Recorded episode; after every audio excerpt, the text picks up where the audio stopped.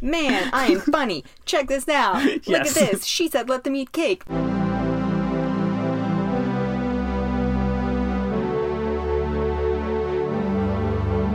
Hello and welcome to the Meet Your Heroes podcast. My name's Elliot, And I'm Audrey. and this is the time when we ignore the wisdom of our forefathers and meet our heroes and get to know what complex figures they really were. They are complex indeed. Indeed. Yes. Uh, overwhelmingly complex shorthand for sociopaths. You know, some of them are. Some of them are. I would argue today's featured anti hero is not a sociopath. You say anti-hero. You don't you don't think the Meet Your Heroes this is actually the hero. I mean, I think um, to the everyday person, the people we talk about have very potentially heroic qualities. We might think of them as important figures in history, but um, you know, I think unpacking them a little bit, they have some sort of anti-hero elements. Uh, a lot of things happen by chance, um, and a lot of their misdeeds go unspoken. So yeah, maybe anti-hero sometimes. Okay, well then kick us off. All right. So picture this. The year is 1765. You and your 15 brothers and sisters are living pretty carefree. Your parents are Holy Roman Emperor Francis I and Empress Maria Theresa. The Seven Years' War has just ended, and your country's alliance with France is hanging on by a thin thread. Your mom, um, a notorious puppet master of the region, is pretty concerned about this precarious relationship. And she decides the very best solution is to marry you off to the future King of France. You spend a few more years uh, in your home in Vienna. You're like 11, 12, 13. You've got a tutor who has come to to France or come from France to teach you French and has uh, begun your training as the future queen. You are considered to be quote unquote more intelligent than has been generally supposed, but also rather lazy and extremely friv- frivolous, thus hard to teach. You are, of course, Marie Antoinette. Oh, Marie Antoinette. What do you know about Marie Antoinette? Uh, she let them eat cake, or rather, she said, "Let them eat cake." She did not say that. What? She did not. Oh, That has been misquoted to her for years, but the sentiment of it rings true. is nothing is nothing real in this life. Nothing is sacred. Nothing at all. So, anyway, you're Marie Antoinette. You turn 15. You set out for France to be married. Okay. You are escorted by 57 carriages, Wow, 117 footmen. That's a lot. Okay, I mean, you need a lot of carriages, I guess, It's for that many it's an entourage. right? Yes, yes, yes. Yeah, yeah. And 376 horses. Let's be real. Nobody needs. Nobody needs fifty horses. That's a good dowry, though. You show up with nearly 400 horses as a 15 year old. Four hundred horses. That's like a Dodge Charger we're talking about. like a Dodge Charger. You show up with so you can tow so much if you can get those 400 horses in a line. Um, so yeah, you are Marie Antoinette. Life is pretty good when you're a teenager. I want to have a little caveat before we start describing all of the unfortunate decisions this woman made. Um, I have a little more sympathy for the women that I have researched so far. okay. Do you? Do you have any sympathy for these women? I mean, right now, if I can think of famous women in history that don't seem very sympathetic, Marie Antoinette is pretty close to the top of the list. She's pretty close, right? And so, you know, yes, her actions were often just as terrible as men. Um, and we're going to find out that she puppet mastered a whole lot of terrible things. Okay. I just think most of these women have a lot less agency than some of the men we featured. Sure. For example, the Columbus, the Napoleons, the like men who decide that this is theirs to conquer, right? Marie Antoinette had eight siblings or eight sisters. Any number of them could have been married off to the king. Wait, Right. so it was not like a, a given thing that it was. She was like not like just first in line.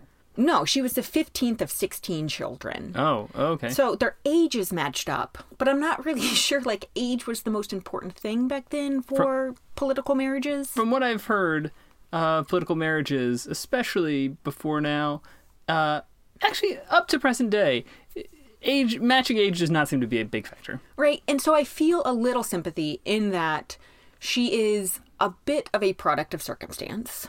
Um but we know as far back as like 11 she was lazy and frivolous and hard to teach. Yeah, well, I mean, like, if you're growing up where you're just the kind of person who has a 400 horse entourage, I feel like, you know, there's not a lot you had to really work for. Sure. Maybe Sure. not a habit she built early. It's not a habit, right? So I think of Marie Antoinette not, not necessarily as like setting out to starve millions of people, mm-hmm. but regardless, she ended up starving millions of Okay, people. so yeah, so, you know, right? you get there one way or the other. Yeah. Um, so a little history. As I mentioned, she's the 15th of 16. She was born in 1755. Okay. Just to situate us um, as we move throughout the years and things that happen. Her birth name was actually Marie Antonia Josepha Joanna or Joanna. She was apparently very beautiful, fair skinned, delicate, but also lazy and indulgent, which I just can't see going wrong in her future Yeah, right, exactly. right? So she was married to King Louis the Sixteenth.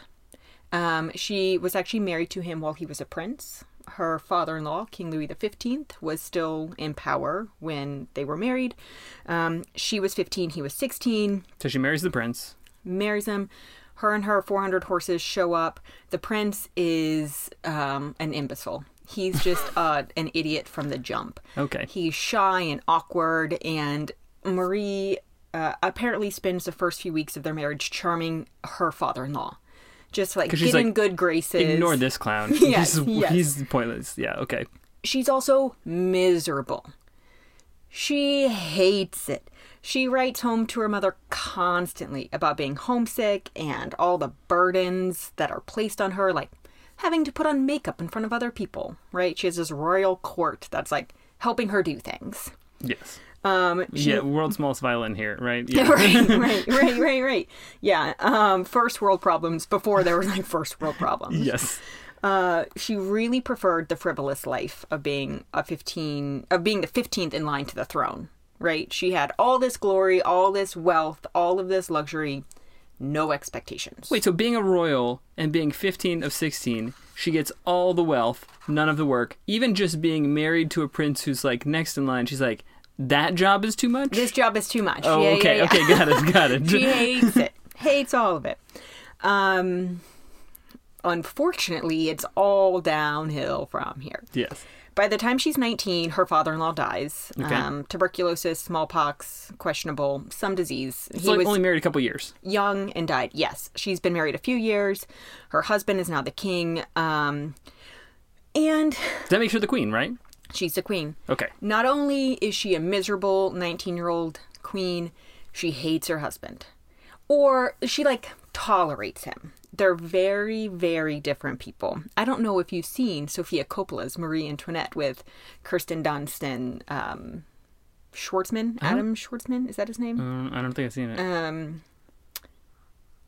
it's kind of like that. okay. he's uh, bumbling and introverted and shy and she uh she is not She's really drinking the royal life in for all it's worth, it seems like. yeah well so to be fair she's young she's essentially the age of a sorority girl Mm-hmm. she has all of this responsibility her husband sucks and um at one point she's quoted as saying that her greatest fear is being bored Wow. I honestly I don't know if uh, she seems like she might be um, a little spoiled.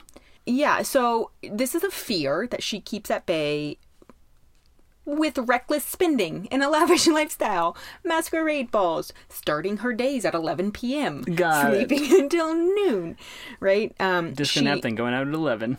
Yes, just, except she barely wakes up in time to start her day at 11. She Got does parties all night, Wait, 11 p.m. or a.m.? Oh, PM. Yeah, yeah, yeah. She gambles all night, parties Okay, all it, night. got it, yeah. Surrounds herself with the social elite, um, and rarely includes the company of her husband. You might have guessed that being promised off to a 12 year old when you're 11, having to marry him a few years later, maybe not the best recipe for um, true love. Although I gotta say, if you're in what's this 18th century France at this point, Mm-hmm, 1700s, and uh, you got that much money, you could have worse coping skills, right? You could, Sounds like a, sure. at least fun ones. Indeed. Um, they have some coping skills, right? Uh, their early relationship was very, very tepid. Um, he was very fond of her, apparently, because she was smart and charming and beautiful. Um, and he actually never took a mistress at the time, if you can believe this. This is like a big thing for It's a very big historical thing. He kings of France. Okay. Yep. They also did not consummate their marriage for seven years. seven years. So he is this like teenager, young 20 something, not getting laid, Yes. not taking a mistress, really finds time to quote unquote tinker with locks. I don't know. okay. Apparently that's the thing he did. Man, he seems like a nerd. Big nerd. Your dad's the king. You get married off to the hot sorority girl, and then she is just got your money and has nothing to do with you. Yes. So they don't consummate their marriage. Um, Puppet Master Mom from Austria hears of this, sends over older brother to fix this situation between Uh. Marie and Louis. Yeah, it works. Apparently, um, upon his return, Joseph, her older brother, Yeah. brings Puppet Master Mom a thank you note from the couple. Oh. And it works. They have a daughter that Okay. year.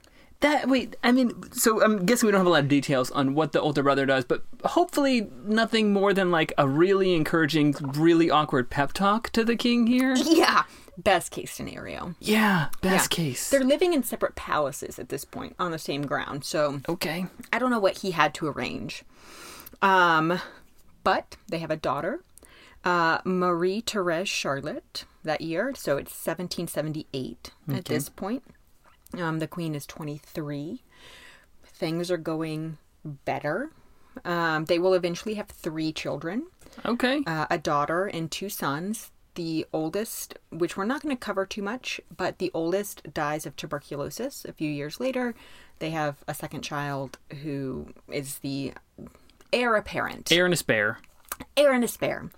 Right? And then once one Um, dies, get another spare. It's going to be hard when you're not boning your wife to get a spare. But enough. They- I mean, if they had three, right? That's They had it sounds enough. like like the legally required minimums here. That's where we're at. yes, yes. Okay, so they've got a daughter, a son two years later. It's the early 1780s. Okay. We're moving along, right? So they've been married for 15 ish years.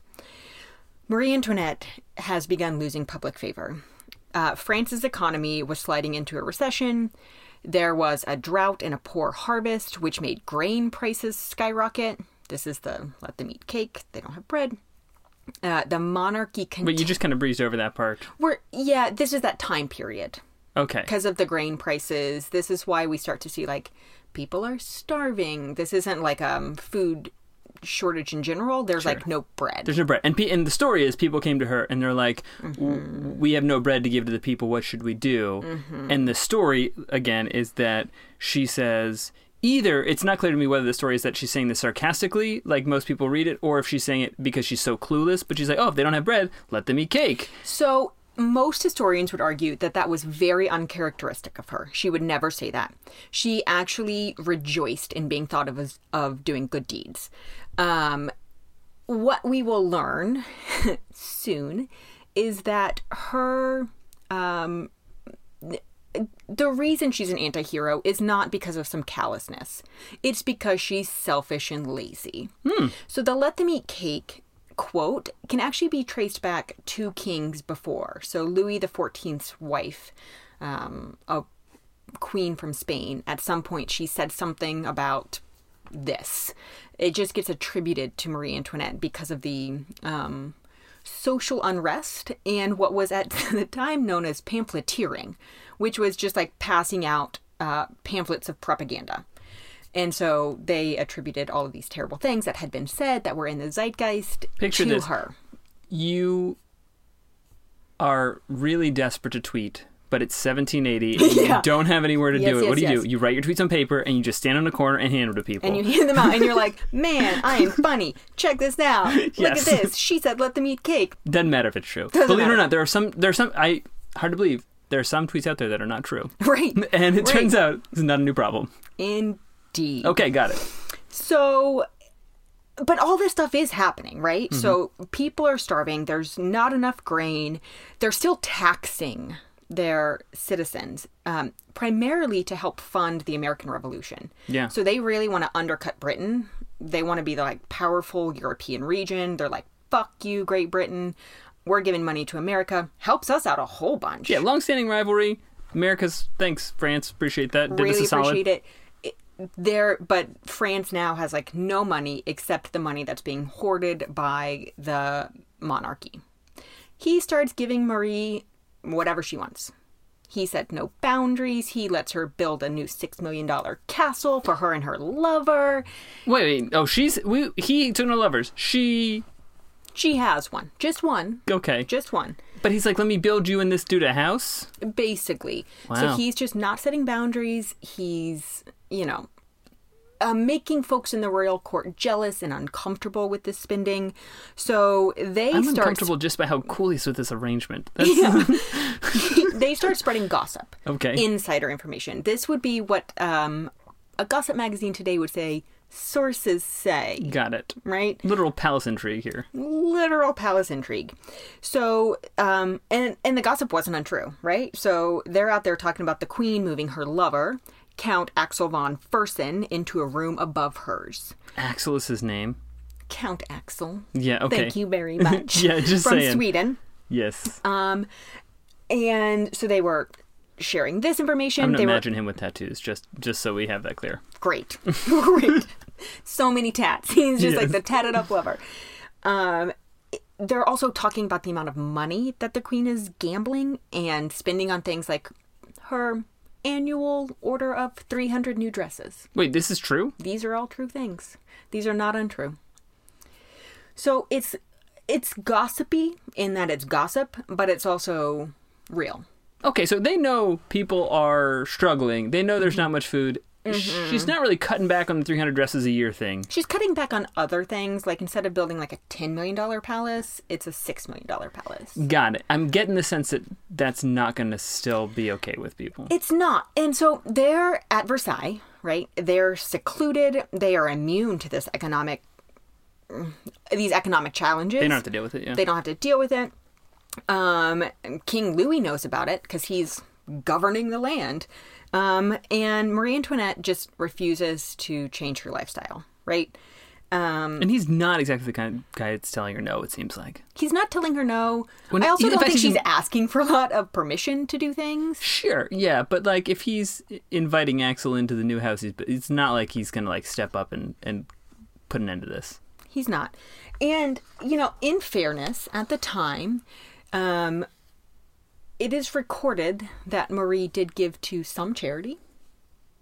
And um, when this young boy was gored by a, a bull, she let him live there while he recovered. So those are the acts of compassion that are attributed to her at the time. Sure, okay. But what we also know is that obviously her acts of compassion had some limits, and those limits seem to be at the edges of personal sacrifice. Okay. Um, So like, oh, this little boy got hurt, let him stay here. Versus, Mm-hmm. don't get 300 dresses and like actually cut the taxes on the people who are struggling to eat. sure. Okay. Six of one, really.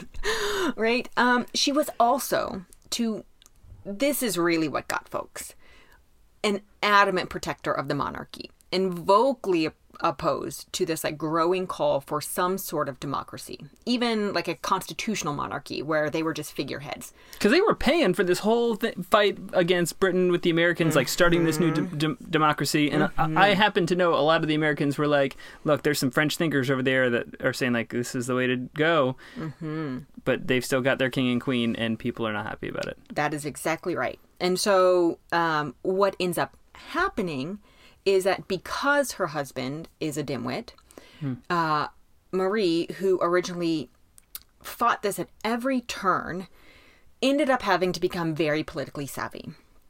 And she got involved in a number of royal proceedings. She was still very frivolous and primarily concerned with herself and her children and the outcomes such that they pertain to her comfort. Um, but in the same way her mother had, she succeeded at becoming a puppet master. So she was like puppet mastering royal alliances and interpersonal relationships, um, all in service of protecting the monarchy, not in service of like stopping the starvation of her people. Um, it seems at this time, King Louis XVI was still a wet mop. He was unsophisticated in his political dealings. A statement, understatement, if you will. Um, and he was just really ill equipped at leading the country. Obviously. Yeah. This all comes to a head in 1789 when nearly a thousand French uh, workers and peasants storm a prison in Bastille and uh, equip themselves with guns and ammunition Well, they storm the prison to like break people out. And get guns and ammunition. Oh, like And- that's where they're keeping all the guns. Got it, okay. So they're basically like, "Hey, militia motherfuckers!" Like prison slash armory. yes. Okay. Yes. Yes. Um, and so this is an event that historians indicate marks the beginning of the French Revolution. A few months later, three, four months later, wait, wait. A few months later, what what happens when this happens? Like, um, it is noted there starts to be some like insurrection fomented. sure, They I would imagine people in the palace are like, that seems bad, but then they just like brush it off. It's um, ish. Okay. Yeah, so they start reaching out to their other political alliances saying, hey, these things are happening. We have a little concern, but they're not too worried. Until December, or no, October of that year, when 10,000 people gather on their front lawn and demand that the king and queen and family be brought to Paris. Ah, that seems real bad. Yeah, so it's not great. Uh, but apparently at this point, the queen is to have said, quote, They are going to force us to go to Paris, the king and me, preceded by the heads of our bodyguards on pikes. Which is straight up exactly what happened. Oh wow. Okay. Yeah. So these 10,000 people storm Versailles. They kill a bunch of bodyguards um, and put their heads on pikes and parade the king queen to Paris. Oh, so this was not like a we are going to demand this political action. It's like, hi, we are coming and killing everyone who's protecting you, and we are marching you there. That's yes, that's what they did. And and when they walked up, she was like, they are going to kill everyone protecting us, march us there, and then they killed everyone protecting them and marched them there. Got it. Mm-hmm, it was not a mm-hmm. mystery. Okay. It's not a mystery. But so they make it to Paris. Somehow, King Louis XVI becomes even more indecisive. It's noted at this time that Marie Antoinette was, quote, the only man at court. Which is a pretty fucking badass thing for a queen to be considered at the time. Yeah, yeah, not a bad look. Um, Yeah. not great circumstances. She does not yield her power for good, or wield her power for good. She Wait, does not. At this point, they. You would think she's just like doing what it takes to survive. No, she's not doing what it takes to survive. She is leveraging a number of alliances uh, that she's established mostly through this puppet mastering, Okay. um, as well as giving loans to fund foreign wars in an attempt to save the monarchy. Smithsonian Magazine tells a story like this. She dashed off letters in cipher and invisible ink to other European sovereigns, pleading with them to invade France and shore up the king's crumbling authority, Well, wait, but sh- to no avail. she she's writing letters asking other countries to invade to put down this insert to keep them the king and queen. Wow. That's exactly what she's doing. Um, and at one point, she manages to win over an influential influential legislator, um, convincing this person that it is a worthwhile cause to preserve the monarchy, uh, while at the same time devising a contingency plan to flee uh, to flee Paris, to get near Austrian-controlled Netherlands, because she knows if any of this goes bad, they will put their heads on pikes. Yeah, well, yes. Yeah, uh, turns out, we now know, and the assembly soon discovers, that she had planned to mount a counter revolution. And from there, should it be necessary, she was going to bail. Turns out, ding, ding, ding, ding, ding, it was necessary. Sure. Within six months, she had to put her plan into action. Um, but instead of following this advice to go quietly, take two carriages, pack light, get your family out of here. Wait, counter revolution. What is? What do you mean counter revolution? So the French Revolution is bubbling up. They're coming just- for the monarchy. They're She- she- battling in the street. They've got royalists protecting the monarchy, and then they've got the uh, Jacobins and more they were- radical folks. when they march them to Paris with their guards' heads on a stick, I just imagine like they're like in prison at this point. They're not yet. So this is the the first time they get taken to Paris. Yes. They actually are in this palace. They are free to move about oh, because so they just like looked overlooked the whole like heads on a stick thing and just were like, "Uh, hang on, where this are they going to go? Where are they going to go? Is basically like we've got them in this palace. Got we can it. see them. We know where they are. So it's not yet like you are in prison type thing. It's like, oh, you're still the king and queen, but we just moved you over here. Yes. Got it, got it, got it, got it. in essence, at this point, they're trying to negotiate with King Louis. Like, come on, dude, just like be figureheads, chill with this taxing people stuff. I we'll see. take over. We're building this new French assembly. It's going to be a republic. It's this like democracy. Just shut the fuck up with your big wigs. Stop spending so much on dresses. Be ceremonial Mm-hmm. and cut back on the money. and um, at this point they're wheeling and dealing behind the scenes they're gonna mount this big counter revolution um, but if that doesn't work they're gonna flee it doesn't work they don't actually mount the counter revolution yet so they have to leave Okay, so so they are trying to look like they're playing nice, pull some strings to get this up in the air, and then they're like, okay, nope, it's not gonna happen. Mm-hmm. So then Marie is like, okay, we're leaving. And everybody's like, just if you're going to leave, do it quietly. Take these two carriages, be normal Sneak. fucking human beings, and just sneak out. And Marie was like, fuck you. If I don't have a goddamn wine chest, a silver dining set, all of my clothes in this enormous carriage, I will kill myself. she doesn't say that. I have no idea what she says. But they put all that into this enormous carriage. Okay. And then the entire royal family dresses like servants and sneaks into this carriage at night. Wait, so like this this caravan of servants is now like stealing all this stuff? Right. What's happening? No. Right, right, right, right, right. So This does not seem like the well thought out plan of somebody who's had to like undergo a lot of hardship. she has not had a lot of hardship, um, and neither has her lover, who made the arrangements.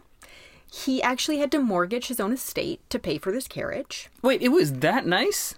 That nice. They didn't have access to their money anymore, but she wasn't going down like a regular person. Right, like a commoner. like a commoner. So at this point, it's late, uh, or it's like mid nineteen or mid seventeen ninety one. Okay, the royal family is disguised as servants. They are sneaking out of the castle. Her lover is accompanying them. He's helping lead them there. The fact that the king is still just like well, so great- this is where the king's ego finally does anything at all. At one point, they have to change the horses because it's a big fucking carriage. They need Chevy. You gotta truck. rotate horses you gotta this rotate point, horses, yes. right? And so, at one point, while the horses are being changed, Fersen, Count Axel von Fersen, is like guy. pleading. Yes, tatted up von Fersen is like pleading with King Louis, like, please let me accompany you. I am a, an accomplished war general. If we come into any trouble, I can help protect you. I'm very quick on my feet. I have alliances from Paris to all the way city, through, all people the will way respect through. me. You, me. whereas you, sir, are a tinkerer, as we've established, who's letting me bone your wife next door Right. for years. Yes. So like, be smart. Yeah, and um King Louis was like, "This, this is the line. This is too much for me." That's too much. That is right when you need the protection. Yes. You didn't need. Oh my god. he did not want to be caught under the protection of his wife's lover. Sir, I got news for you. That is the least of your problems right Yes, now. right. So, unsurprisingly, this enormous carriage full of servants and silver catches attention. Oh, somebody's like, why are those servants stealing that giant carriage? oh, it's the king. Hey, king. Yes. Where are you going? Yes. At this point, they've only made it 130 miles. So they are captured by a mob of villagers. And Yeah, be- because once they get out, people are like, oh, the king escaped. Anybody see the mm-hmm. king? They're like, well, there's this giant carriage of servants. Mm. is this the one? Oh, that's the one. Yep. Yep. So they're caught and they are paraded back through the street. And this time they are locked in the castle. Mm. There are guards all over the place. This was a very tranquil couple months for the family. Um, it was also peak caricature time for these pamphleteers.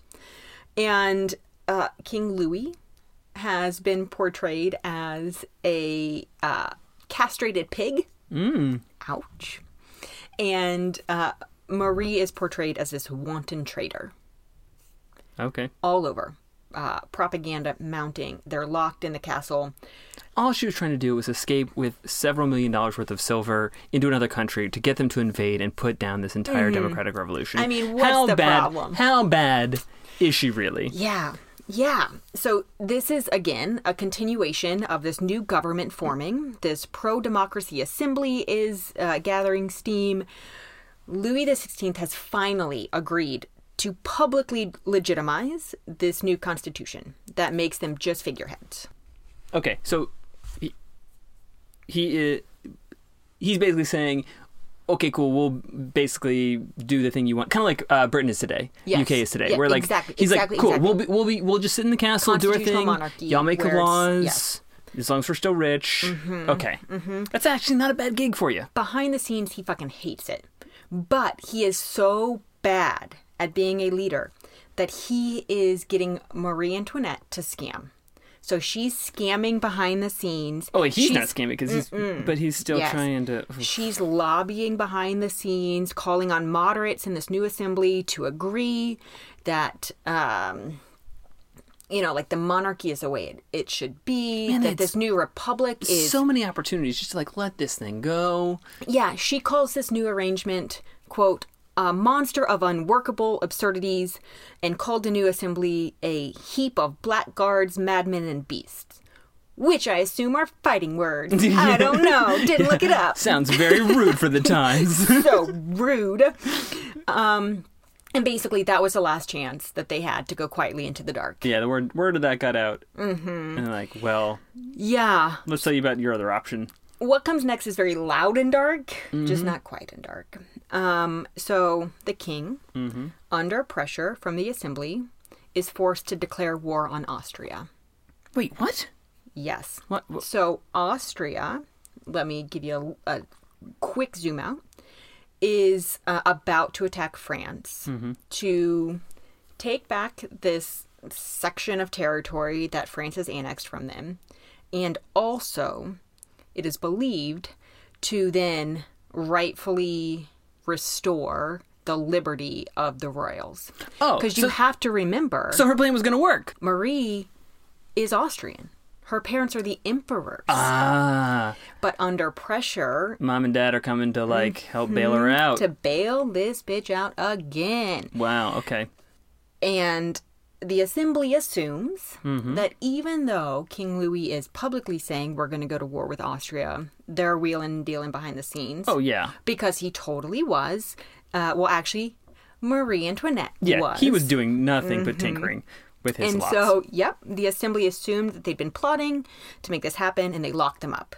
They just had assumptions at this point. They couldn't prove it. Wait, they were locked in the castle. Are they like locked in jail now at this point? Like, totally, like, they've stripped of everything. Okay. They are prisoners. Do not trust these people anymore. Yep. Uh, a few months later, their letters planning a counter revolution in partnership with the Austrian government were discovered. Oh, inopportune moment for that. Louis was basically immediately sentenced to death, Oh, that He's- just right, right there. I mean, like, yeah. Yeah. He spent a final few hours with his family and then was guillotined in front of 20,000 people. We've got a few months left for Oh. Marie Antoinette to like make things right. She does not. Okay, so she still had a chance after all this. So she's pretty bummed out. She's broke, alone, she's imprisoned. Um, and once again, she conspires to escape. Only this time it's discovered before she could even begin to act. She has this royalist come deliver her two carnations. In one of the carnations, there's a note that tells her how they're going to get her out. A guard witnesses her like opening the note from this carnation. Opening the flower and reading it, Mm-hmm. and somebody's like, hmm, wonder what this is. So she is put on trial immediately. It's a two day affair that lasts 36 ish hours. Um, a whole lot of drama happens at this trial, including accusations by her 10 year old son, who had earlier in the day been caught masturbating in jail, that he was forced to have sex with his mother and aunt. Wait, go back. I'm sorry. Mm-hmm. Uh, The scandal. He basically was just like, oh, I'm going to blame people for this. that's and stone fucking cold. stone fucking cold. And t- wait, ten, this ten year old's jerking off in prison. Well, they're all in prison. The family's sure, in prison. Sure, but he's just. Sure. th- You they- know, he somehow we don't- manages. It's not his business. It's but- not our business. But he just man, it is because he managed to work it into a basically like a war crimes trial against his own mother that same day. Like that's a quick pivot. Those accusations were very, very, very quickly proven false. Basically, the only accus- accusations at the trial that were false. Oh, okay. Um, she was found guilty of other things, including conspiring with royalists, Austria, and Prussia to overthrow the newly formed French Assembly. There's, uh, they were able to find proof that she sent tax dollars, like dollars they collected from people, to her brothers-in-law who were in exile, while people in France starved to death. Um, it's also clear that she directly managed uh, foreign policy in pursuit of restoring the monarchy. Yeah, well, yeah. something this new assembly considered treason. And so, eight months after her husband's beheading, at 38, she was also guillotined. The final indignity being that her body was thrown into a commoner's grave. Following her death, her surviving son, the Masturbator. sure, the rightful heir to the throne, died in prison at 10 following a bout of tuberculosis. Uh, That's her stone cold. stone cold. I mean, it's just bad all around. And it, honest, they had so many opportunities to turn this one around. Feels So like many. feels So like there were a lot of outs. Yes.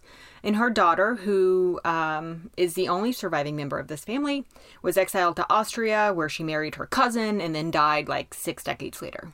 Oh, worked out great for her. Worked out great for I her. mean, marrying the cousin part's not ideal, but you know, I'm sure that's not the worst thing could happen to a royal. It's, it's pretty typical. Um, many historians argue that given her vanity and her tendency to indulge in laziness, Marie Antoinette would likely have been fine, absolutely fine, serving as a figurehead of the state. Yeah, of course she would have. But If she they were like, was imagine, imagine if you could be queen, mm-hmm. but instead of having to actually do anything, Mm-hmm. you had to go back to your old life, which you liked better, which was just lazing about being a royal. with less money, but also yes, still point taken. Less money, heaven forbid. Right, right. Uh, uh, but given the political ineptitude of her husband, it could be argued that given her vanity and penchant for indulgence, she used her power in a way that was not beneficial for anyone. She used it to preserve the comforts of her life. She also misjudged how little the people cared for her uh, and how little they perceived her to care about them, which they might not have misjudged. She just didn't realize that when you take, take, take, don't give anything, you don't get much in return. Yeah, sounds like they had a very clear understanding of how she felt about them. Yes. So she was not a callous dictator of any sort. She was misguided and selfish and lazy. I mean, And we- when you're leading millions of people, you can't be any of those things. I feel like a dictator in, implies that somebody cares a lot about the particular uh, political workings of the country. I feel like she wanted as much authority and power. She just didn't care that much. She just wanted like the wealth, and um, didn't go over so hot. Did not go great. And so that is the unfortunate life of Marie Antoinette. Congratulations. Which was a lot more fortunate than the people who starved to death.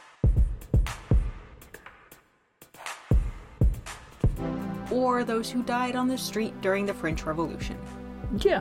That's what made way for Napoleon, which you can remember what a stand up fellow he was.